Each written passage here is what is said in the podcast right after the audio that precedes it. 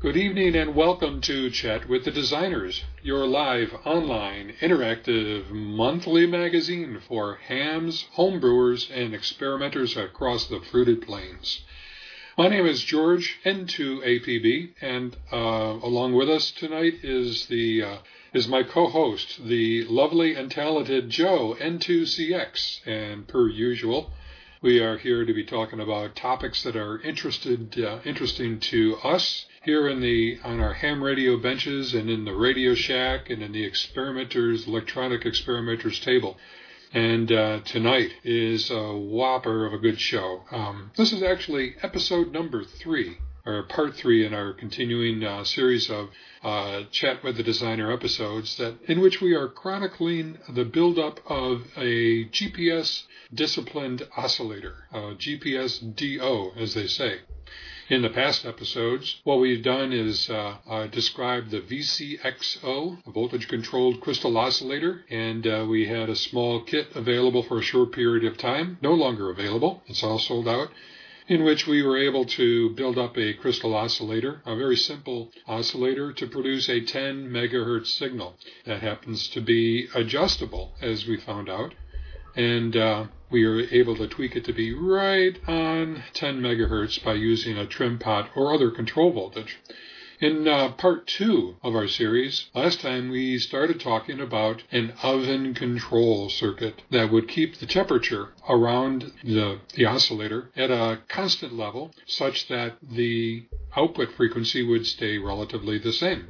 In other words, to improve its stability, we control the temperature in order to reduce a variable element of which components are naturally exhibit a variability in their different parameters such that the oscillator will change. We like to have oscillators stay pretty close to the targeted value for a variety of reasons. Well, we didn't quite finish that up last week, and we had intended to get on to the next episode was actually the phase locked loop, or the PLL disciplining circuit. We'll get to that next time, and what we wanted to do was to kind of recap where we are, take stock of the different loose ends, and kind of snug them up a little bit, as we say, on our whiteboard. And by the way, if you haven't dialed up to our whiteboard that we have for this topic here today, you should go to the Chat with the Designers website, www.cwtd.org/GPS-topics. And that's where our whiteboard is today, and that's where it has a boatload of information that we're going to be addressing. Now, another really exciting aspect of tonight's show is that we have a couple of guest designers on with us. They made past appearances in one form or another, but tonight we are really going to be drilling into some of the issues that they have been wrestling with, along with Joe and me, trying to get our hands around this whole topic. With us tonight are Dave, AD7JT, and Mike, WA8BXN. And in a moment, we'll hear from my cohort, Joe and N2CX, and together we four are really going to be talking about the different, as I said, the loose ends that we have here in the show so far in this series of episodes about GPS technology. And saying that, I also know that we have another illustrious amateur radio operator with us, JJ, KC2VGL. Last year sometime, we had an episode of GPS Overview, and JJ took the helm almost lock, stock, and barrel and went through a great overview of GPS technology.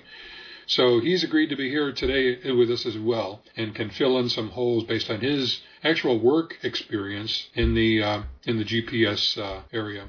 So tonight, what we're going to do is focus on what may seem to be kind of disparate things, but we actually have a prodigious preponderance of GPS-related information that I think is going to help fill the holes for you here live with us, as well as for listeners on the podcast. And as happens every single time when Joe and I create these programs, we learn something new, and this is certainly the case here. Joe, when I was putting together the whiteboard based on our chats beforehand and so on, I was talking about going to, we had a compendium. We found a compendium that we're going to reference, a document called the GPS Compendium full of really cool information. And going through and extracting some of that information really pointed out to me a couple of things that I really wasn't aware of. One of these items that was a revelation to me was the complexity, the actual complexity of computing geolocations on the Earth's surface. There are numerous time systems. There are various factors that are involved in getting the signal down from not just one satellite, if you might have just thought about it as your GPS signals coming from one satellite, and that's what gives you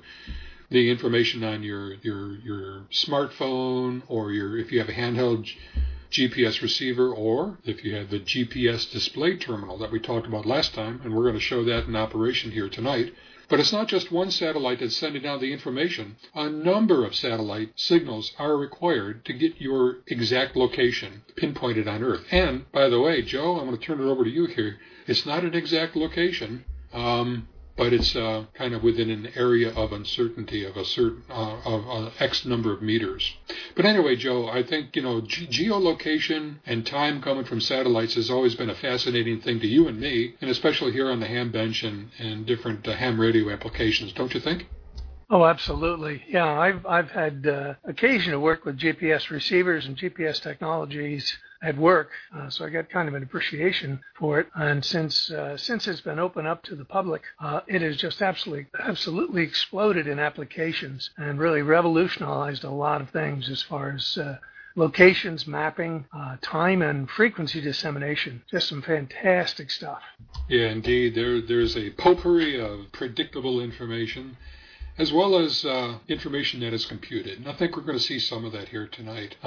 Just as an aside, what was really driving an awful lot of where we are today right now with Chat with the Designers on the GPS topic was, the genesis of it, if you will, was the SNA, the Scalar Network Analyzer, that Dave, AD7JT, and I designed. Dave has done an incredible job with the software and continues doing it. And we sort of discovered that along the way we could take that what started off as a terminal and use it as a GPS terminal. Well, you might say, what use or value would that be, since we've got a smartphone that can display this information from our GPS satellites, or it, in the olden days, like maybe 5 years ago, there were GPS terminals from eTrex and Magellan and, oh golly, some others that did that for our automobiles for tracking, direction finding and while you're driving along the road. Well, we found that by taking the data stream in from a GPS satellite receiver, we could actually display that same information in a graphical manner and more. And that more part is the key, because we have all sorts of really cool applications that can come about now because of this GPS display terminal, or the GDT, and we think that you're going to see some of those applications for us. If you haven't considered it thus far, just looking at it here tonight, you'll get some other ideas on how we can use it on the bench. I've got one of them now sitting up on the family center, the family entertainment center upstairs in the family room, just displaying the clock, the time information. Now, regular Chat with the Designers listeners know our fascination with clocks. We've had a number of episodes about clocks and real-time nature of them and accuracy of them and so on. This, the GDT, is like the ultimate accurate clock, as it takes that satellite data coming down with nanosecond precision and displays it. Now, do you need that to find, what time Barnaby Jones is going to be on the television? I don't think so. But being a ham, and because you're listening here, the measurement of time and the value of its accuracy is very well understood by us, and it can be really leveraged in our hobby. So, without any, just a little bit more information too. If you haven't listened to if you haven't read the list lately in the last 24 hours or so, our oven control kits have come in from our friend Hans Summers, GP, I forgot his call sign at the moment. And this is the special oven control kit that he created for us based on our need here on the Chat with the Designers show. So if you're interested in catching up with things, you can go back to the last episode on ovens, oven control, or OCXO. I forgot what it might have been called, but it's in the list on our homepage, Chat with the Designer homepage. And at the bottom of that page is how you can get that particular inexpensive kit, along with that nifty silver or aluminum, extruded aluminum enclosure, into which the final episode next time is going to highlight and feature the motherboard, which will contain the disciplining circuitry and hold a little GPS receiver and so on. So just a bit of news there. And that reminds me, before we get into here too, the other part that is fascinating to me about the receivers, and if there's any takeaway from this episode that Joe and I want you all to kind of take away, is the fact of that in the past, for example, I had been intimidated by the word GPS receiver. I said to myself, oh my gosh, there's a $100 appliance, and I had in my mind a Magellan or an eTrex appliance. But the receivers these days are really quite small, and we pointed out in previous episodes, and if this is the first time joining us, in the previous episodes, we talked about a postage stamp sized board that contains the GPS receiver and antenna in many cases for like $15. So that is a receiver that is pulling in the satellite information that gets displayed on our little GDT, our own GPS display terminal, and it's no longer intimidating to me. We've been looking a lot at the offerings from Ublox, a popular manufacturer, a good manufacturer of the GPS receiver modules, and we've been focusing a lot on their model called NEO or Neo, Neo 6, Neo 7, and Neo 8. Each offers some extra little capabilities, and I think Dave and Mike are going to be able to tell us about some of those as we go along. But I think the underlying point that I wanted to make here is just that I'm no longer intimidated by it, and I've got maybe three of them in operation here in the shack right now. And they're all feeding data over to various displays and screens and whatnot. And I get the utmost comfort, in knowing exactly where I am and exactly what time it is. And more importantly, my digital communications here from my rigs are using that information as a solid time base and very accurate time base. So we actually talked about that, the GPS receivers in general and our GPS display terminal last week. I think, Joe, was it last week? Last month. Last month, yeah. Well, that was also last week. I think it was last week, maybe 2 weeks ago, at the Mid-Atlantic States VHF Conference in Philadelphia. Dave was with us virtually, but or at least in spirit, as we were displaying the product and demonstrating its use. And a lot of ham interest was paid to this thing for reasons that we didn't really realize. And I think Dave is going to tell us one of the reasons when it comes around to that part of the show. Okay, so that's a long intro to what we're doing tonight. And I hope you're all going to enjoy this show. And the format of the show, if you haven't been with us before, is to interrupt us at any time. If you have a question, if you're not really understanding something that we're saying, chances are somebody else is not as well. So please raise your hand by pressing your little push-to-talk button so your blue light comes on, and the TeamSpeak client window will spot it, and we'll get you some airtime. Okay. Hey, Mike, I'm hitting you cold with this, so if you come back and say thanks but no thanks, can you? I'm in a section 1 now on the whiteboard. Our approach thus far with the OCXO project. You probably have been doing the most experimentation and thought and analysis behind the oven controller so far. And I think you previously got your hands on the Hans Summers kit. And I thought you might just give an overview of it. And even though my schematic of the temperature indicators is still preliminary, and actually the last output amplifier, as I see, has the plus and the inverting and non-inverting input swapped. But nonetheless, I think your temperature control circuit is pretty similar to what Joe and I had. But maybe you just want to give us a quick recap of where we are with the oven controller. Okay, got to press the right button here. Okay, George, Very good. I do have the kit, and in fact, it was just tonight that I started soldering components into it, and I like it.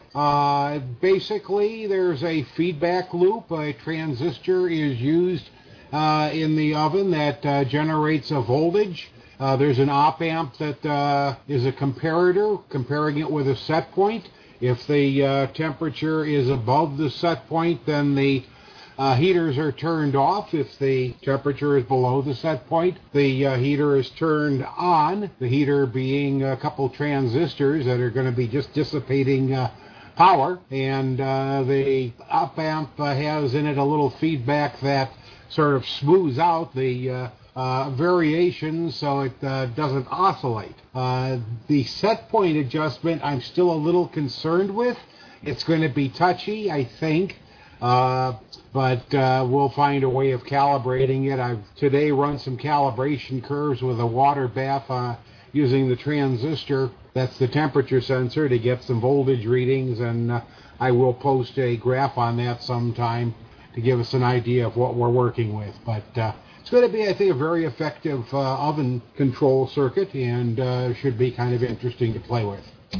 Oh, thanks, Mike. And that really underscores the experimenter nature that we have here on Chat with the Designers. If you come here looking for a circuit that is every last detail kind of ironed out and, you know, cookbook type of thing, it's probably not going to happen. But what we do here is we don't necessarily push the boundaries of time-space continuum, but nonetheless, we do combine some techniques and circuits and approaches to problem solve in order to come up with a unique solution for ourselves. So here's where we really spotted something from Hans Summers, and I think I still have his website on there. Oh, yes, down at the bottom of the schematic, of schematic 2 of 2. And go there, and Hans has got some great stuff, and we borrowed some of his, and as I said, he modified some of his things there, too.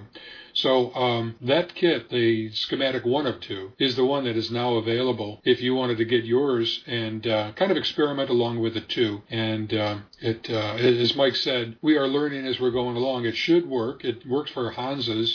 Included in the kit, by the way, not shown on the screen, is a 10 megahertz crystal oscillator. It's not a voltage-controlled crystal oscillator, but it is, I forgot whether it's a clap or Hartley or whatever circuit, but it's an oscillator with a 10 megahertz crystal that is controlled, that actually, that would be the right half of the schematic that's not shown.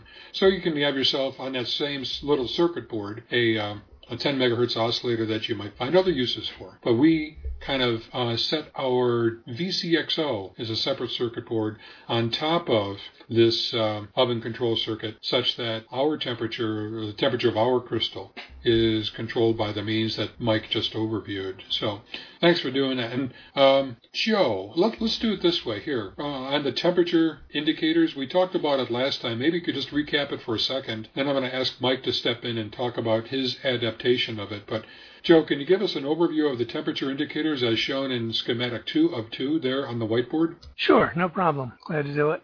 Yeah, it's a relatively straightforward circuit. What it does is to use a separate IC to sense temperature from the oven, and it's calibrated. I forget exactly the scale factor. I think it's something like 19 millivolts per degree C or something like that.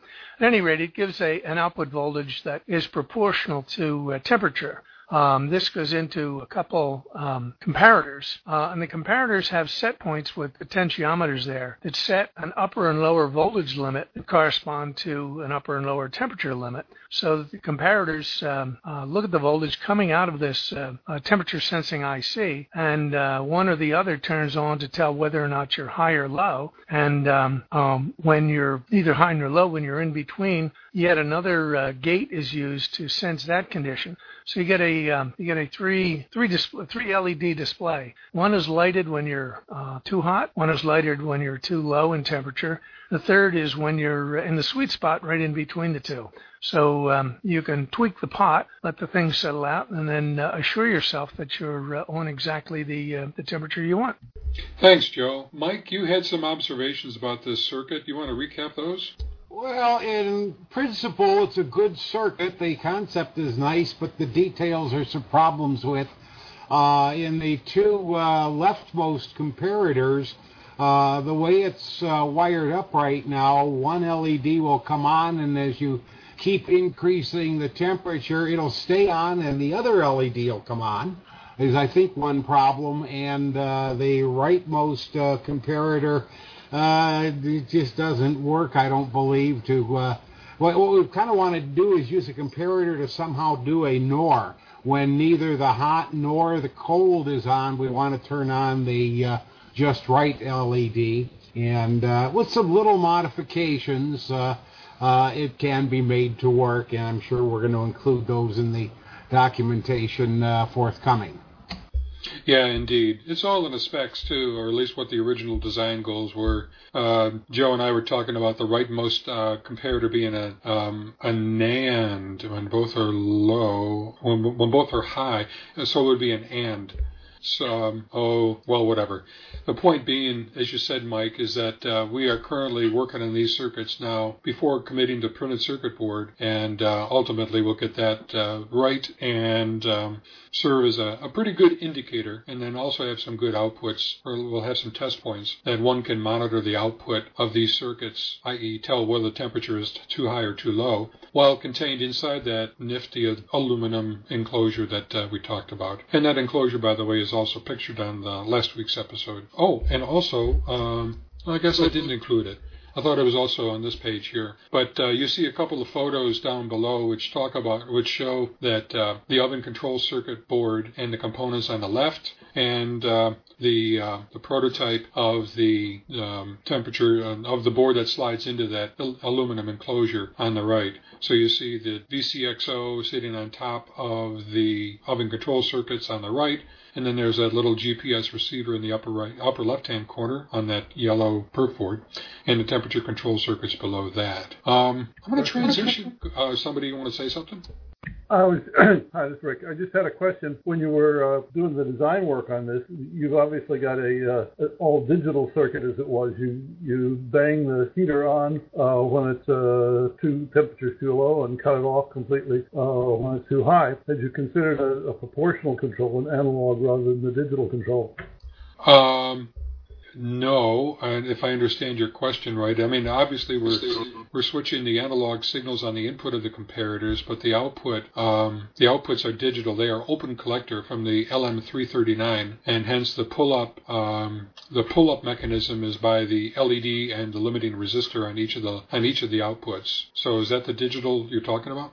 Maybe I misunderstand the circuitry there, but my understanding is looking at it is that either you've got the full heating voltage applied or you have no voltage applied, and you switch back and forth between those two states to maintain the oscillator frequency. And I was just wondering whether you had also considered a control which was continuously variable, and the closer it got to the correct temperature, it would then settle on a voltage to hold that.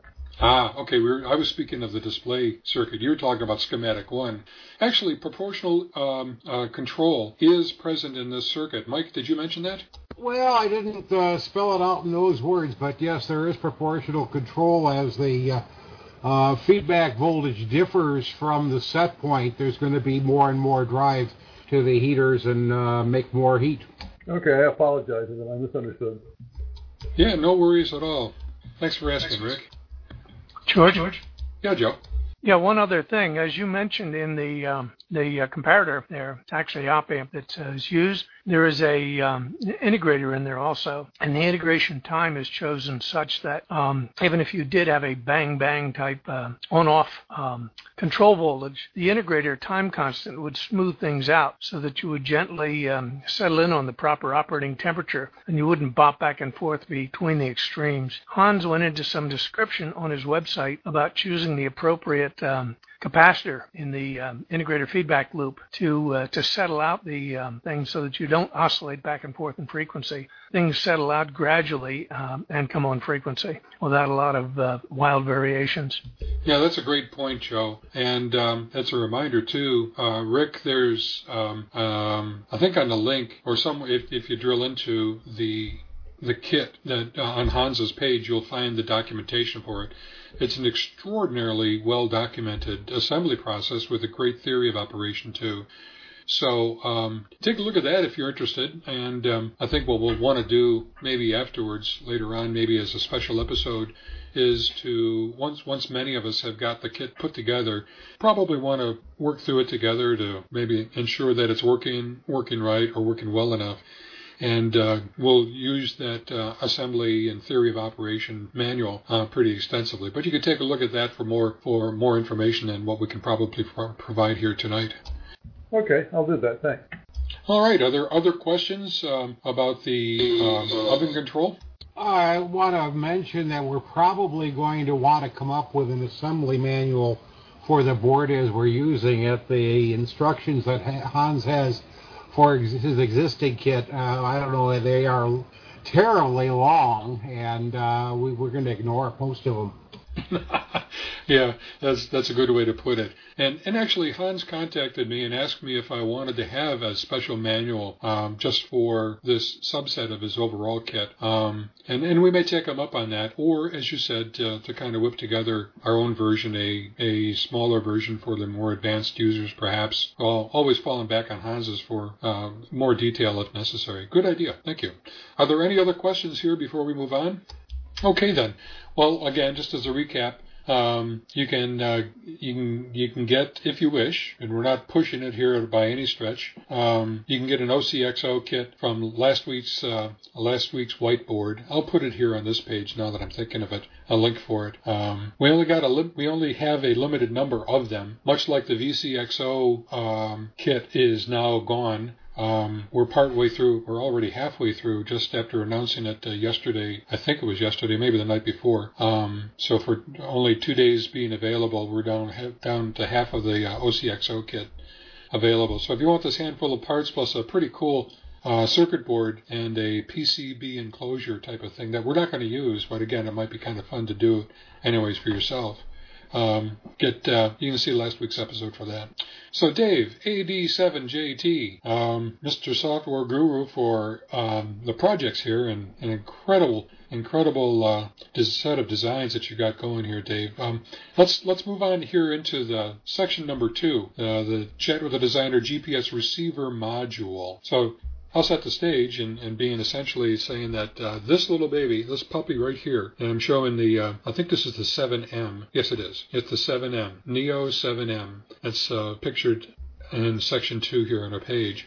This kind of started it all. Actually, a 6M started it. But I gave a call over to Dave one day, 6 months ago. I forgot when we started, Dave.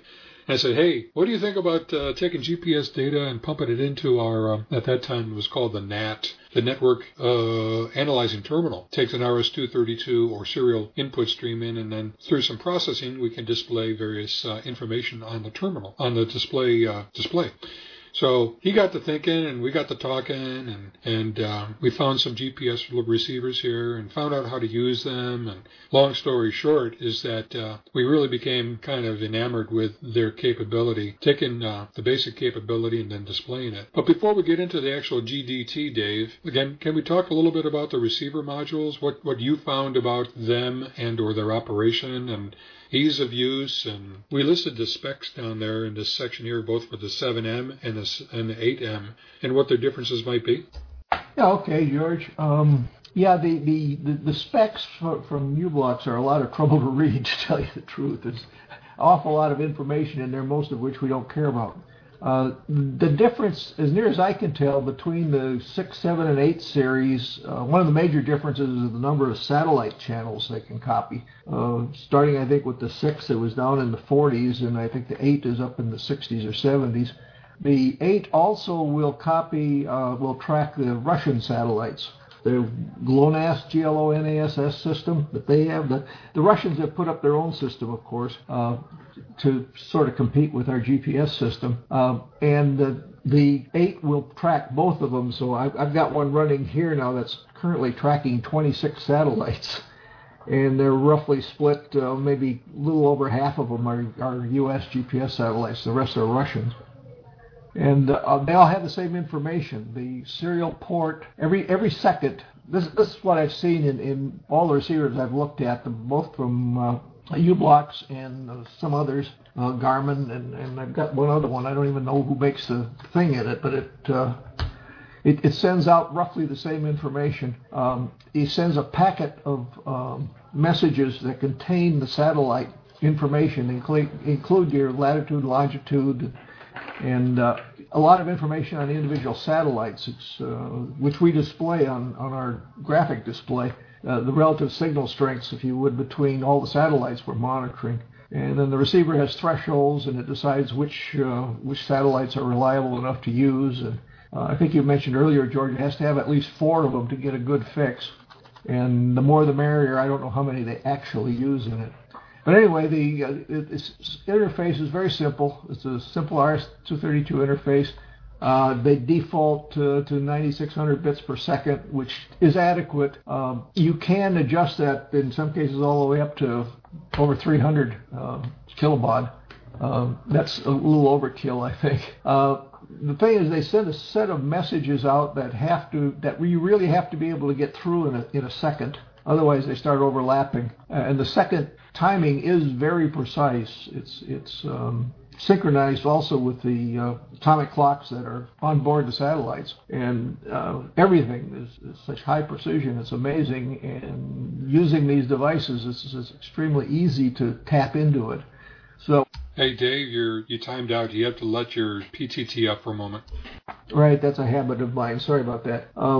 I don't know how far back I have to go. But anyway, everything is very precise. Okay, is that it? Oh, okay, can you hear me now? Yeah.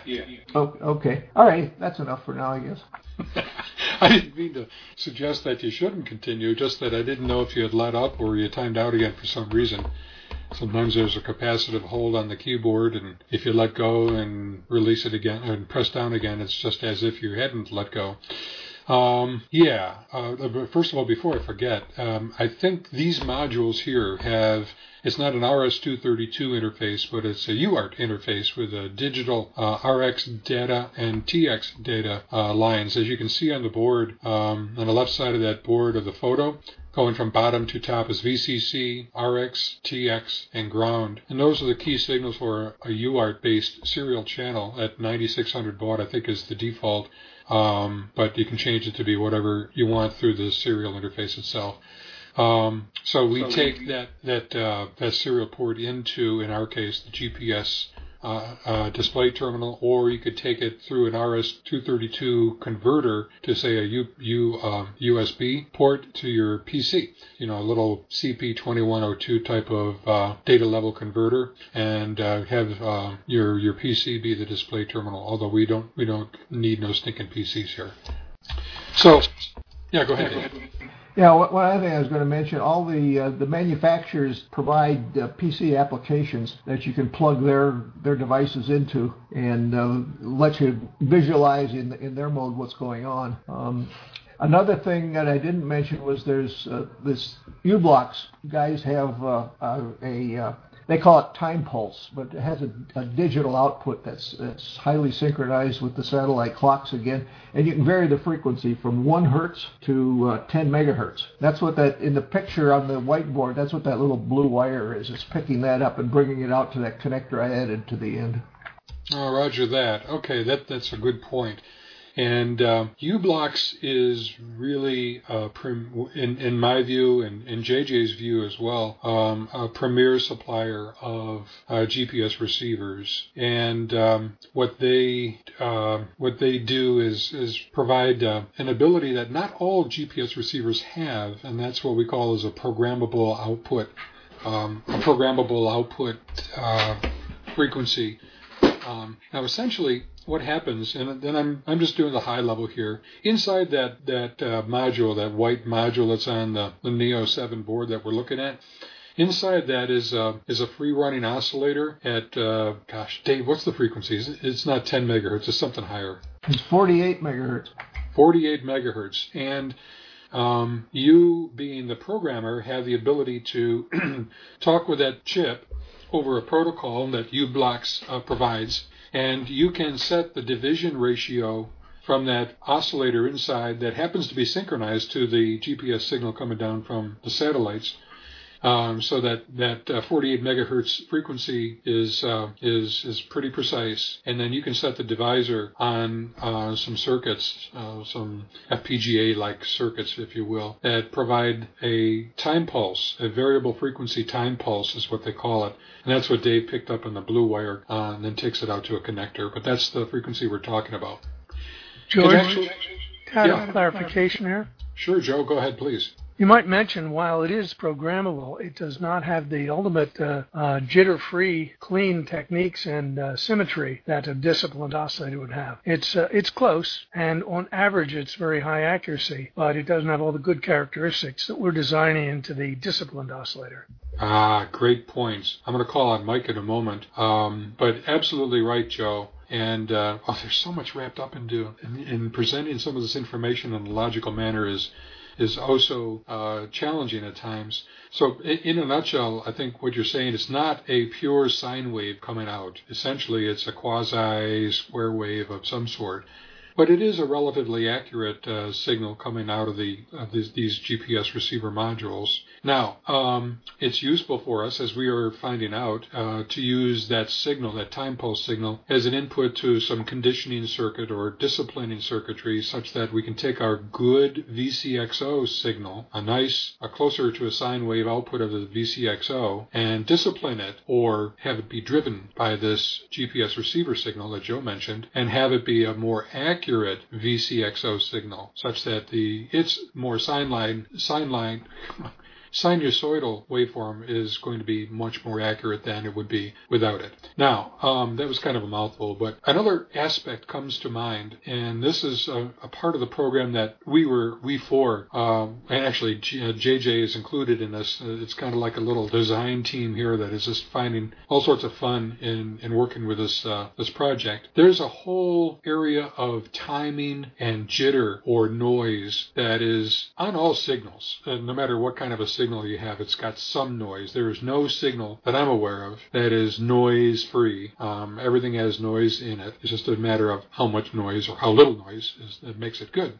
Heretofore, we have been espousing that the GPS signals, and especially like the 1 pulse per second signal, a little 1 hertz output, or actually a 1 hertz pulse that comes from these modules, we were saying that it is the utmost accuracy as determined by the cesium, the onboard clocks, the cesium clocks, and the satellites.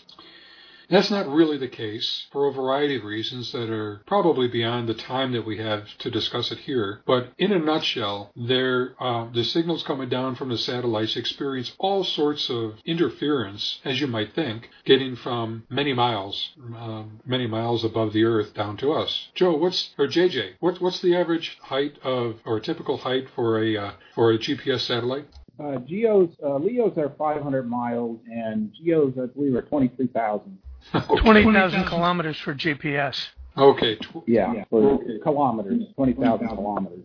20,000 kilometers. That's farther than I can walk these days, and it's a long way for a low-power signal. I'm not sure we're going to get to all of the very, very good information, very, very interesting information we've got on our whiteboard here. A little bit farther down, we'll probably gloss over it pretty quick. But in a nutshell, it talks about signal levels. JJ, did you have something? Oh, yeah. I was just going to say that GPS, GNSS satellites are considered MEOs, medium Earth orbiting. So you have LEOs, MEOs, and GEOs. Alrighty. So we will be mentioning the signal levels and signal encoding schemes. And in a nutshell, it's a low-power signal being sent over spread spectrum, and it takes multiple paths getting down to us because of atmospheric types of interference and bouncing and multipath. And these little receiver modules, this very one that we're looking at on the screen, has all sorts of sophisticated signal processing recovery of those signals, circuits that process those signals coming in. And there's such a thing as correlation, a high probability of signal location. All of that translates to a probability of the 1 pulse per second being precisely on 1 second boundaries. Now, I said it with that emphasis on purpose because we assume, in the timekeeping world, one would assume that 1 pulse per second from a GPS satellite is 1 pulse per second by God. And and it's close, but there is noise with it. In fact, Mike, you came across some noise observations and did a little digging to find out what kind of characteristic the noise performance was taking. And did you find out some answers of that, Mike? Well, I asked the question, Joe gave the answer, and it's sort of a normal distribution around a second. Every second you get the pulse out of the GPS, but it varies back and forth a little bit with a distribution that's just about normal over a long period of time. The average gets to be very good. Okay, now when you say normal, what you mean is a Gaussian distribution and that kind of a bell-shaped curve that most of us have encountered at some point with a standard deviation of X of whatever that width of your standard distribution might be. So that's another way of saying that it ain't always exactly precise to like the to 59 zeros or 59 nines worth of precision. Long story short, same as we said with there is no such signal as a noiseless, there's no such thing as a noiseless signal. In this case here, there's no such thing as an absolutely perfectly aligned one pulse per second. That all said, it's pretty darn close, and pretty darn close for our purpose in the ham shack is more than what we need, and let's just go on from there. I love getting into that whole topic. The Time Nuts, TIME-NUTS is a list, Time Nuts list, that people who really, really think hard about these things, and I enjoy reading the list and trying to learn from it. But they would be the first to really step up and kind of affirm what I was saying. Okay, that's. I think the bottom line of this whole section of the GPS receiver thing is that A, it ain't that hard to get your hands around GPS these days. B, pretty darn cheap, like for $15 with free shipping from offshore, you can get yourself one of these little modules. And C, it's way, way easy to connect this up to your PC, if you want to use a PC, or to your GPS display terminal and have a really, really useful display screen or two and a programmable generator if you happen to be using the Ublox chips, and you can have a lot of fun. So we've posted some links there, and if you haven't looked into it yet, we really urge you to do that because we'll probably be using GPS timing and signals in future episodes, and I think you'll really enjoy that. Are there any questions about the GPS receivers before we move on? Yeah. Rick, go ahead. Looking at the information, the diagrams you've got here, I can see that if you know you need a pulse to compare the pulses that are arriving so that you can calculate the travel time. What I don't see is how you get that pulse against which you are going to compare the received signal. Okay, we'll probably get to that in a little bit. But what Rick is referring to, I believe, is that it's a bit like a radar signal in a way. And JJ, we're gonna call on you to kind of talk about some of this in section that talks about the GPS essentials, the next section. But in essence, in a very simplistic way, it's like a bat's radar system where it issues a pulse and it determines when the pulse comes back, and the difference in time between the time of issuance to the time of detection is what is used as one element of the determining either the latitude, longitude, or time, or is used in determining things. Yeah, I understand in radar, you know exactly when you transmitted the pulse, and then you look for the echoes. But here, you don't seem to have any way to know when the pulse was actually transmitted because that's what you're using to figure out where you are. Yeah, Mike, did you have something? Yeah, when the satellite makes its transmission, it says where it is and when it's sending its signal. And so you can calculate a delay, I believe, if you get transmissions from several satellites and know where they should be, you can figure out where you are. Okay, now that makes sense. If you know exactly where the satellite is, then you know how to calculate the relative distance. Yeah, Dave?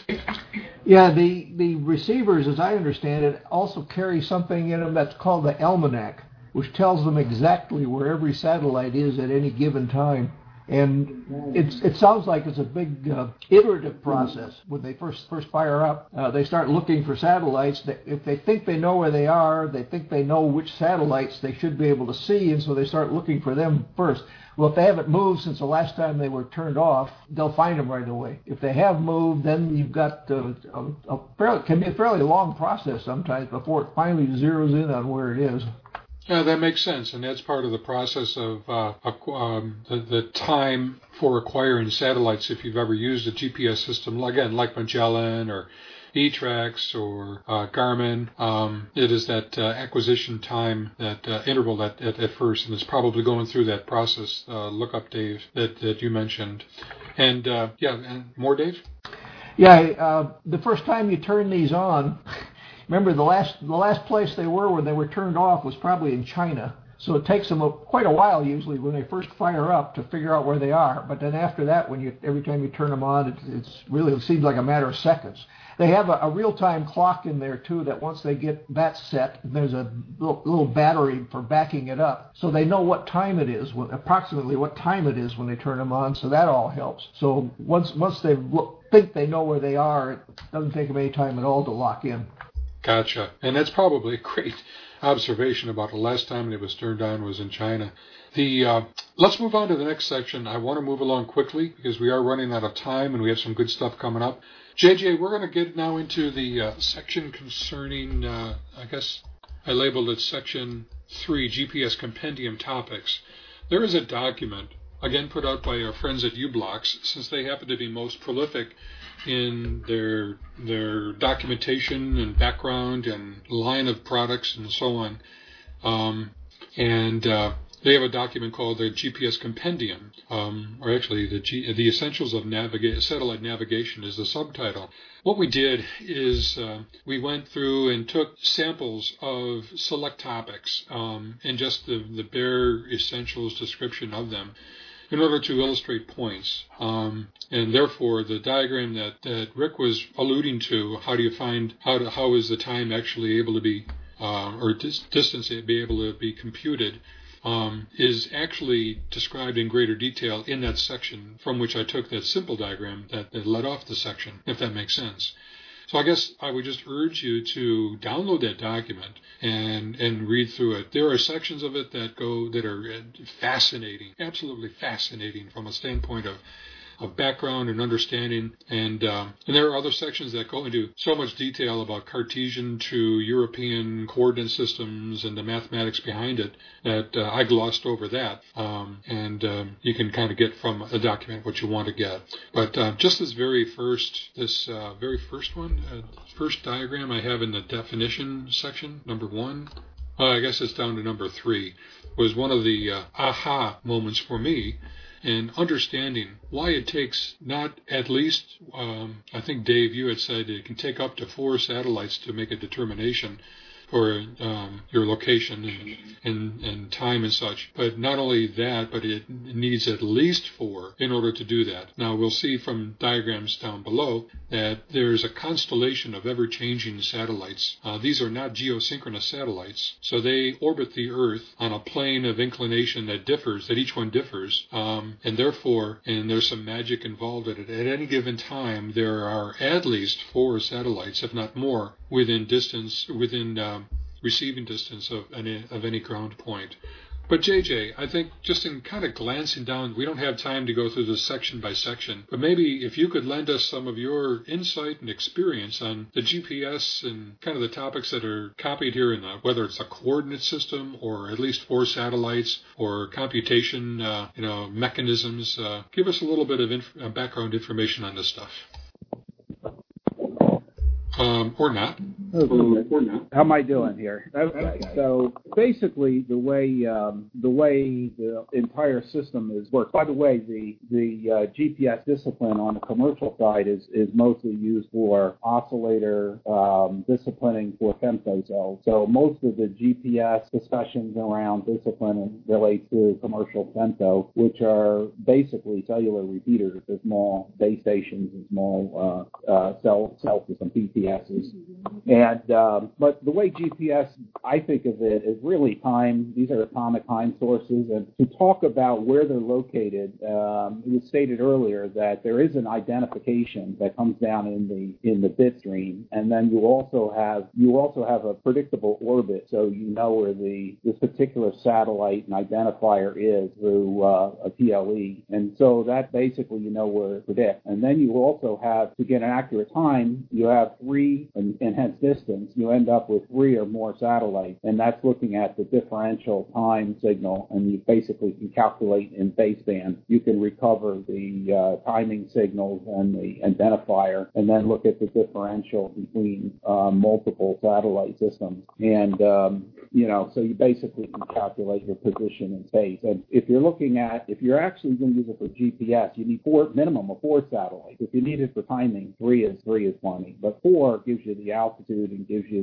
the position, point in space that you need for a location, a minimum of four satellites, or what's called a 3D fix. There's 2D fixes and 3D fixes. So for a 3D fix, you need four satellites and to get an accurate 5 meter or better accuracy. And for timing, like I said, you have to have at least three satellites or more to resolve the synchronization of timing. And the timing basically...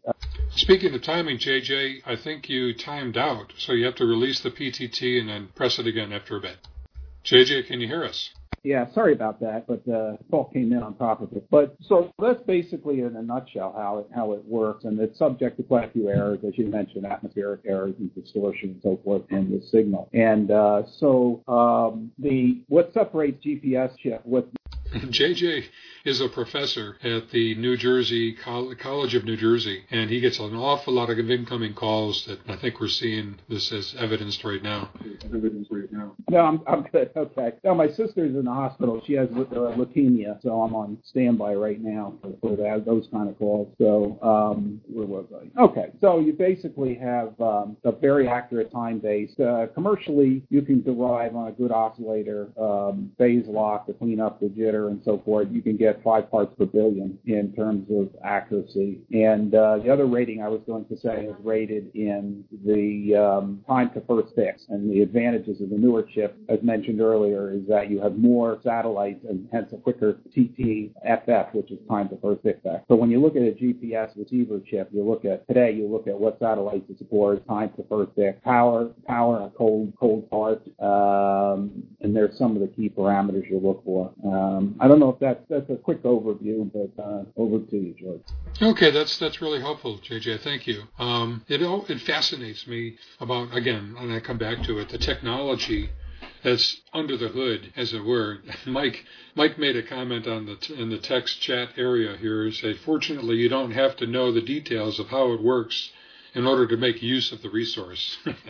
To which I replied, ain't that the truth for so many things these days? I mean, for example, our radios are so integrated today that one might have been able to understand and actually go in and fix the local oscillator or something in a vintage radio of yesteryear, or even some of the earlier, less integrated semiconductor radios that we have. But today, in the palm of your hand is an SDR radio that is processing power that far exceeds anything that was dreamed about back in those days. So it's fascinating how the technology is available. And I think all we can do, unless you really wanted to get into it as a profession, you can gloss over it or just read about it in general terms, as we're sort of discussing here. If you go down to the section 8, I entitled that thing the 3 GNS systems. Now, GNS, of course, is GPS or Global Navigation System, GNS. That's the general classification, the category, of which there are 3 main types, at least. Joe, I'm going to call on you in a moment to ask about the current state of GPS technology, Joe, N2CX. But in general, right now, what we've been talking about are GPS here in the U.S., GLONASS from the Russian satellites, and Galileo, which is a European, I believe it's European, the EU version, their satellites up in the satellite constellation. But the chart there in Section 8 talks about the most important important properties of each of those. I think things that were really interesting to me were the orbital periods. We're talking like, 12 hours on the average, perhaps. The frequencies that are used and available, encryption that is available and used, the different time systems that are available, and I would imagine that includes mapping to the local surface characteristics, the surface coordinate systems on the surface of the Earth, and the different kinds of signal characteristics, CDMA, FDMA, and again, CDMA for Galileo. But taking a look at that provides you all sorts of insight that you could drill into even more to understand more about these, the major satellite systems. Joe, I read in the compendium, actually, that China had was about to put up a satellite system. Do they not? Do they have it right now? Do you know? As far as I've been able to tell, it is not operational yet. They may have some satellites up, but I don't think it's working. They may be, maybe they don't have enough satellites to get it going, or maybe they're undergoing some startup difficulties, but I'm not sure that it's operational yet. Alrighty. Again, you can read up on this. I think this compendium document is like 5 years old at least. So you can get an idea of what might have happened. Oh, another last piece of information, Joe, you probably do have insight on is the accuracy. At one time, there was a thing called commercial accuracy and versus military accuracy. Is there still that distinction and difference in accuracy? To some extent, yes. For the most part, at least with the U.S. system, they used to have what they called SA, or selective availability, where only the military with encrypted data could get the ultimate accuracy. These days, that was taken off probably 10 years ago, and most of the accuracy is still available to civilian users down to within a couple meters. Military can get more accuracy from the satellites. However, there's also something called differential GPS, which uses a couple different techniques, including some land-based receivers, multiplicity of land-based receivers and transmitters, to where people who want to use them for surveying and such can get accuracy to within millimeters. It's fantastic. GLONASS is military. Not sure what their accuracy is. I think the ultimate accuracy is similar to the U.S. Galileo has very good accuracy, and the real selling point of Galileo was that theirs is strictly a civilian system, with the civilian users being able to get pretty darn good accuracy with some extra payments for enhanced accuracy. Okay, there you have it. It's always interesting to know that you can... Dave has pointed this out to me a couple of times in that if you... Oh, Dave, how did you say it? That in order to get a picture of the accuracy of your given receiver, you can point it to... use GPS...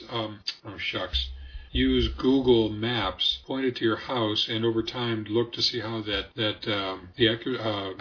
pinpoint accuracy map shows. Did I say that right?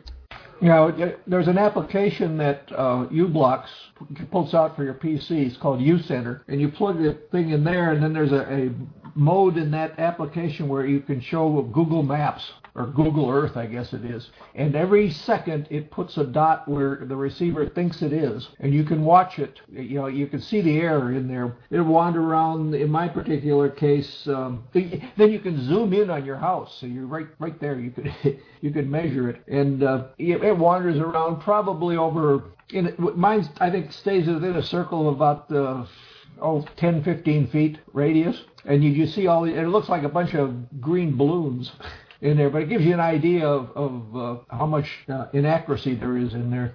There's also a thing that's the receivers calculate called the dilution of precision, and there's a couple different ways they do that, and that's another number that you can dig out of the information coming from the receiver. And typically, a good signal has less than 2 meters dilution. Mine sitting here, I'm looking at mine right now, it's at 1.2. They claim you can't get better than one. So anyway, that's the way they measure it.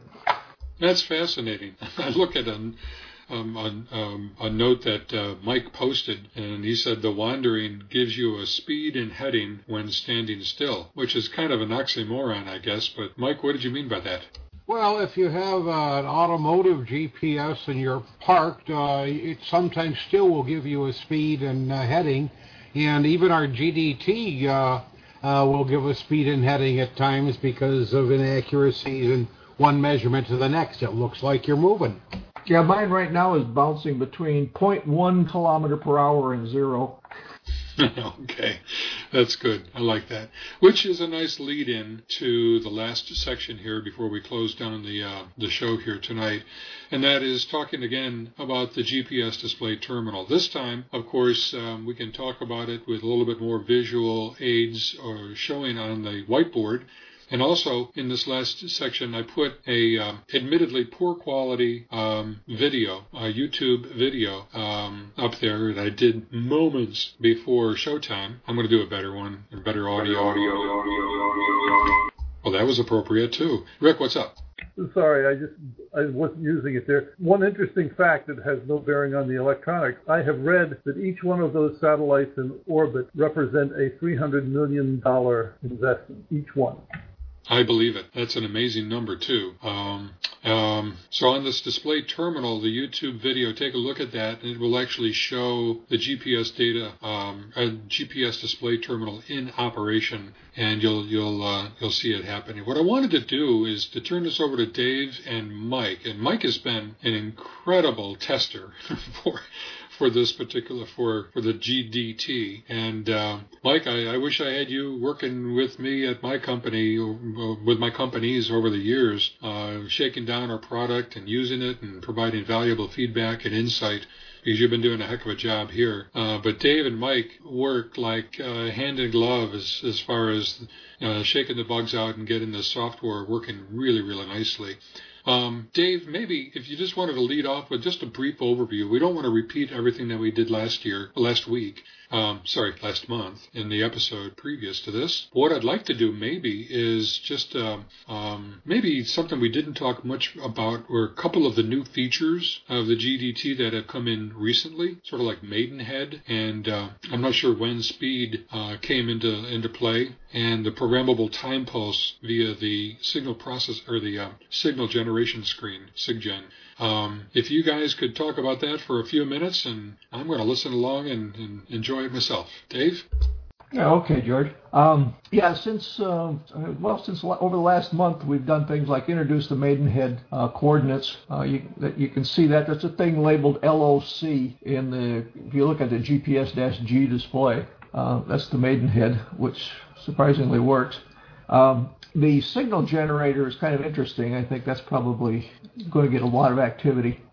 There's different ways that, for example, the receiver will send out a frequency, some stated frequency, before it achieves lock with the satellites, and then it'll switch to another set of parameters once it achieves lock. And you can have up to 4 of these situations if you've got the -T, the timing receiver, which has 2 TP pulses. If you scan down to the signal generator mode, you can look at the picture there, and you can see the buttons along the right side, with the red background and the yellow and white writing on there. And you can select those, and then you can individually set the frequency and the duty cycle for each of those signals. And I'm still thinking of things you can do with this that really look interesting. Being able to change both the frequency and the duty cycle and having a great accuracy. Plus, you got control over the phasing. If you have more than one of these signals, you can inject delays and adjust the phasing between the 2 signals. For example, you can do it with either 2 receivers, or if you've got the timing model of the receiver, you could do it between the 2 time pulses that the single receiver generates. And like I say, up to 10 megahertz. I show one there. I just ran through the digits: 1, 2, 3, 4, 5, 6, 7, with a duty cycle of 10%. But the duty cycle can vary all the way from virtually 0 to 100%, no problems. So I think there's a lot of power in that. There's a list of down at the bottom there are some of the applications that this thing could be used for. And you're getting this precision time base for $12 free with free shipping. It's an amazing thing. Anyway, that's some of the newer stuff we've been doing. Yeah, it is amazing. The frequency generation is, I think, what is going to be of a great functional interest to hams. And as we talked, and Mike, you might want to make mention of this when I turn it over, is the output quality, the signal quality. It's not sinusoid, but it's certainly good enough to use in many instances driving up with an appropriate amplifier, perhaps driving a double-balanced mixer for direct conversion, using a direct conversion receiver or transmitter for that or a direct transmitter for that matter. There are some very, very efficient low-pass filters that can take that signal and, by the way, our VCXO signal and smooth it out such that it just is really, really nice. Looks nice on a spectrum analyzer. So using this little $15 device can provide some, with an appropriate controller, such as we're talking about with the GPS display terminal, can provide a really interesting capability for the bench, for the radios, being an integral part of the radios for calibration and such. But Mike, what's been your findings in testing with the GDT? And I think you've made some observations along the way as far as how this thing can be used. Well, let me talk first about just the Neo 7 10 megahertz output a little bit. It is really a bad-looking signal, but it's got a lot of good qualities. Just what comes out of the Neo 7, if you set it to 10 megahertz, it puts out every second 10 million pulses that are kind of like square waves. They're not all the same time, it turns out, in trying to divide that 48 megahertz down to 10 megahertz. But I've got an old Heathkit frequency counter that has the ability to use an external time base, and it just has dividers in there to divide it by 10 million to get its 1 second, and that crummy signal works very nicely as a time base without any other circuitry. So I'm very happy with that particular application. The GDT we have, I kind of was scratching my head for a while. Why do I want a GDT? Because Ublox does have their U-Center program that controls every aspect of the GPS receiver and displays everything, but it needs a PC to be running. And it's kind of tricky, complicated to understand where you go in the many screens to do things. So one of the beautiful parts about the GDT is it's portable and it's also simple to use. So it's a great tool to have to go along with the GPS receiver, and the certainly the signal generator is a great function that's built into it. And that Maidenhead output that we have on the time screen, for those of you that aren't familiar with it, and people that are on just HF probably aren't so much, VHF people use it to indicate their location, particularly if they're out in the contest in one of the little blocks, and having the GDT with where you are right now in the Maidenhead system is a really neat thing to have. So does that kind of answer your question a little bit, George? Go ahead. Yeah, it does, Mike. Thank you. And I think I enjoy working with you a lot because you always bring different aspects of to the surface. Sometimes a designer goes into a project with preconceived ideas of value, of benefit, and usage. You've challenged us a couple of times in a very significant way that I think that we've worked through an understanding in both directions. You've kind of seen the points that we had originally, and we've learned from your usage and testing of the GDT along the way too. And ultimately, this is a nifty thing. I think you made a comment too. You know, the GPS display terminal is not just for GPS. I'm not sure what you were after, but maybe that was one of the original intents that Dave and I had when we started off with this thing being a NAT, a Network Analyzing Terminal. Basically that any input data stream, any serial port feeding this thing can process the data that's coming in a graphical manner, or not, maybe just numeric manner, display the results. Is that what you were getting at? Well, I was kind of just looking at the GDT itself. Would I want to buy one of those things? And the answer might be, well, it's really cute, but I can't justify it.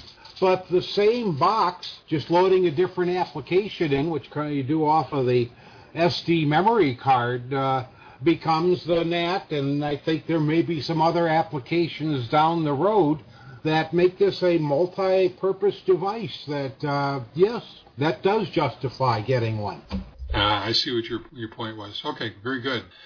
And we didn't mention it too much, but let's see, you can see it on the last picture at the bottom of the page. What we did is we put a kind of like the typical simple scenario of the Neo 7 feeding the GDT, and that's about all that's required. You can extend that antenna on the left-hand side and put it onto a windowsill like Dave did, or I have a longer extension of the antenna feed line. Instead of being 1 inch, I have it be like 20 feet going up through the wall of my basement here to the outside of the house to get a good shot at the birds, as we say, and it works out really well. But that's all you need, is that's just a simple thing there. And, what I was getting at, in that picture, you can see there is a keyboard jack, or the label for it at any rate, along the bottom edge of that display terminal box. And it takes an optional input of a keyboard, which could give you better, easier, faster control over the settings that you're trying to set up during configuration or normal usage of the product. So in addition to the touch screen, you can use one of the PS2 connectors, the ones with the round 6-pin connector from the PCs of old. So we can get those on the surplus market pretty readily. Okay, our time is just about up. Hard limit. We can go on for a long time, and we definitely cut it here at the 9:30 mark, if not earlier. But wanted to open it up for questions. We've been doing a lot of talking and touching on a lot of different topics, from GPS timing to the GDT and so on. So GPS technology in general. Open it up for general questions. If anybody wants to raise a question, we can drill into a little bit. Please go ahead now. Well, George, I've got a question. When this series of meetings started, it was done every week. How did you ever keep up that schedule? I don't know. He didn't. Well, I think we did a pretty good job of it at first. And there was a lot of good material, and I think the more we prepped for it, the more in-depth the prep became. And I think bottom line, Mike, was that Joe and I wanted to... Joe, what do you think? We wanted to give more time in between the shows. Besides us just getting more time to prepare, we wanted to get more time for guys and gals to work at the projects that we talked about from one show to the next, give them a chance to really get into it a little bit, whip up the circuit, think about it, try something out. What do you think? Yeah, that, and we wanted to put more meat on the bones. When you only have a limited amount of time, you can only hit the highlights. You don't have a chance to provide more detail. Now, we don't always discuss all the detail. We try to present the highlights, try to discuss some of the issues going on, and discuss an ongoing project and some of the issues people have got. But one of the things having a little more prep time allows us to do is to get a wider variety of references and some pictures and diagrams of what's going on, so we give a more rounded picture of what's happening rather than a quick hit every week. Yeah, Rick. Where do we, speaking of previous programs, where do we sit on the SW 30 project? Good question. And it is coming along. We are hoping that it would come along after the next episode. So we want to finish up the GPS disciplining oscillator project, this one that we're speaking of here, and have that little board that slips into that aluminum enclosure. And then that will have given me enough time to be ordering the parts. The circuit boards are in hand. I'm looking at them right here on the bench.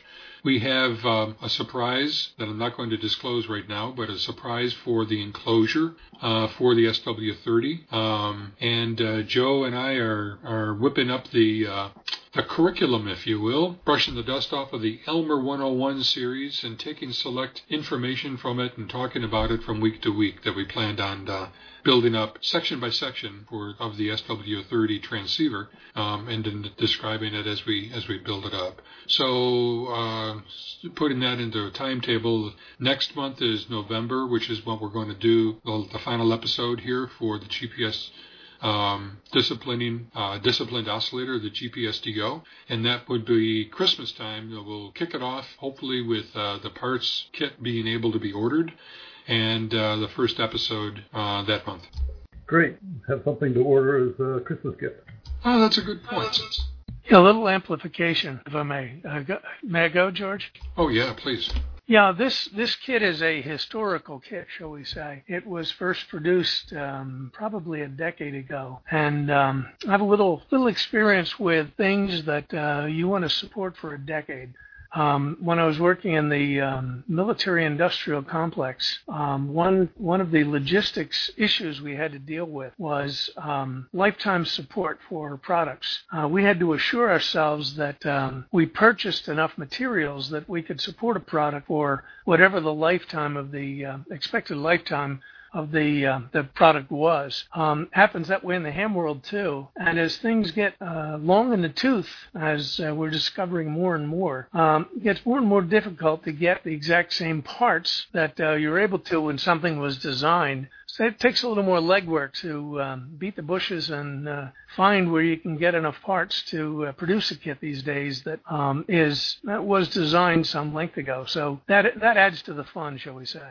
Indeed. And this, of course, was a project from K1SWL, Dave Benson. And it was a kind of a community effort of the Elmer 101, putting together course material that explains the operation of the SW-XX, SW30, SW20, and so on. So we want to be leveraging all of that and kind of resurface that again. So looking forward to that happening. Good question. Thank you. Other questions? Yes, I have a quick question, George. Okay, Paul. Great. Go ahead. I missed out due to noise here. The blue jumper wire on the GPS board. What was that for, and do we need to add that on? It is for, Dave was explaining that was his pickoff point for the output of the time pulse. So the way that we control that board produces a signal output from it that's programmable from 1 hertz up to 10 megahertz. And that is that pickoff point on, I don't know whether it's a capacitor or whatever, Dave brought over with that blue wire to an edge connector that he was able to connect to. Dave, go ahead. Yeah, it's actually an LED up there. Normally that thing comes up on a one pulse per second, and just below the blue wire is on a resistor, which is in series with the LED right just below it, and I'm tied directly to the pin on the receiver module. And all that does is bring it out to you. If you notice, there's only 4 connections at that end of the receiver board, but I've got a 6-pin connector on there. I just drilled a couple holes out beyond the four that were there, and then put this guy in here, the connector in, and then that wire goes through that hole and just attaches to the end pin there. I also wanted to mention, Mike mentioned the ratty signal coming out of there. Well, that signal is coming right off the receiver module, and if you're going to use it for anything at all, you probably want to put some kind of a buffer amplifier or something in there. Alrighty, other questions, please? Okay, nothing heard. Joe, do you want to take us home? Indeed, if I can find a push the talk switch, just making notes here, things I want to follow up on. Well, this has been another long hour session, very good session. In the continuing saga of GPS disciplined oscillators, we discussed a number of things tonight, starting off with the original rationale for having a GPS disciplined oscillator as a good frequency source in the ham shack. We talked about some of the adventures that we've gone through in providing the temperature controlled variable crystal oscillator and adapting an existing design from Hans G0UPL to act as a temperature controller for this, and some of the growing pains in doing that integration. In addition, we provided some background info on the GPS system itself, having to do with the actual architecture of it in satellite constellations. Talked about alternate satellite constellations from Russia, the GLONASS system, and the European system, Galileo, as being a parallel track for global positioning, navigation, and standards. Boy, this darn computer keeps coming up with all sorts of warnings and nasty things here. Don't I love Windows? Anyway, these are alternate systems. Get a little background on what's involved in satellite constellations for providing accurate location and navigation systems, as well as dissemination of timing. And then segued into another application for using the excellent Ublox receivers, very inexpensive Ublox receivers that are kind of the heart of the GPS reception for the disciplining.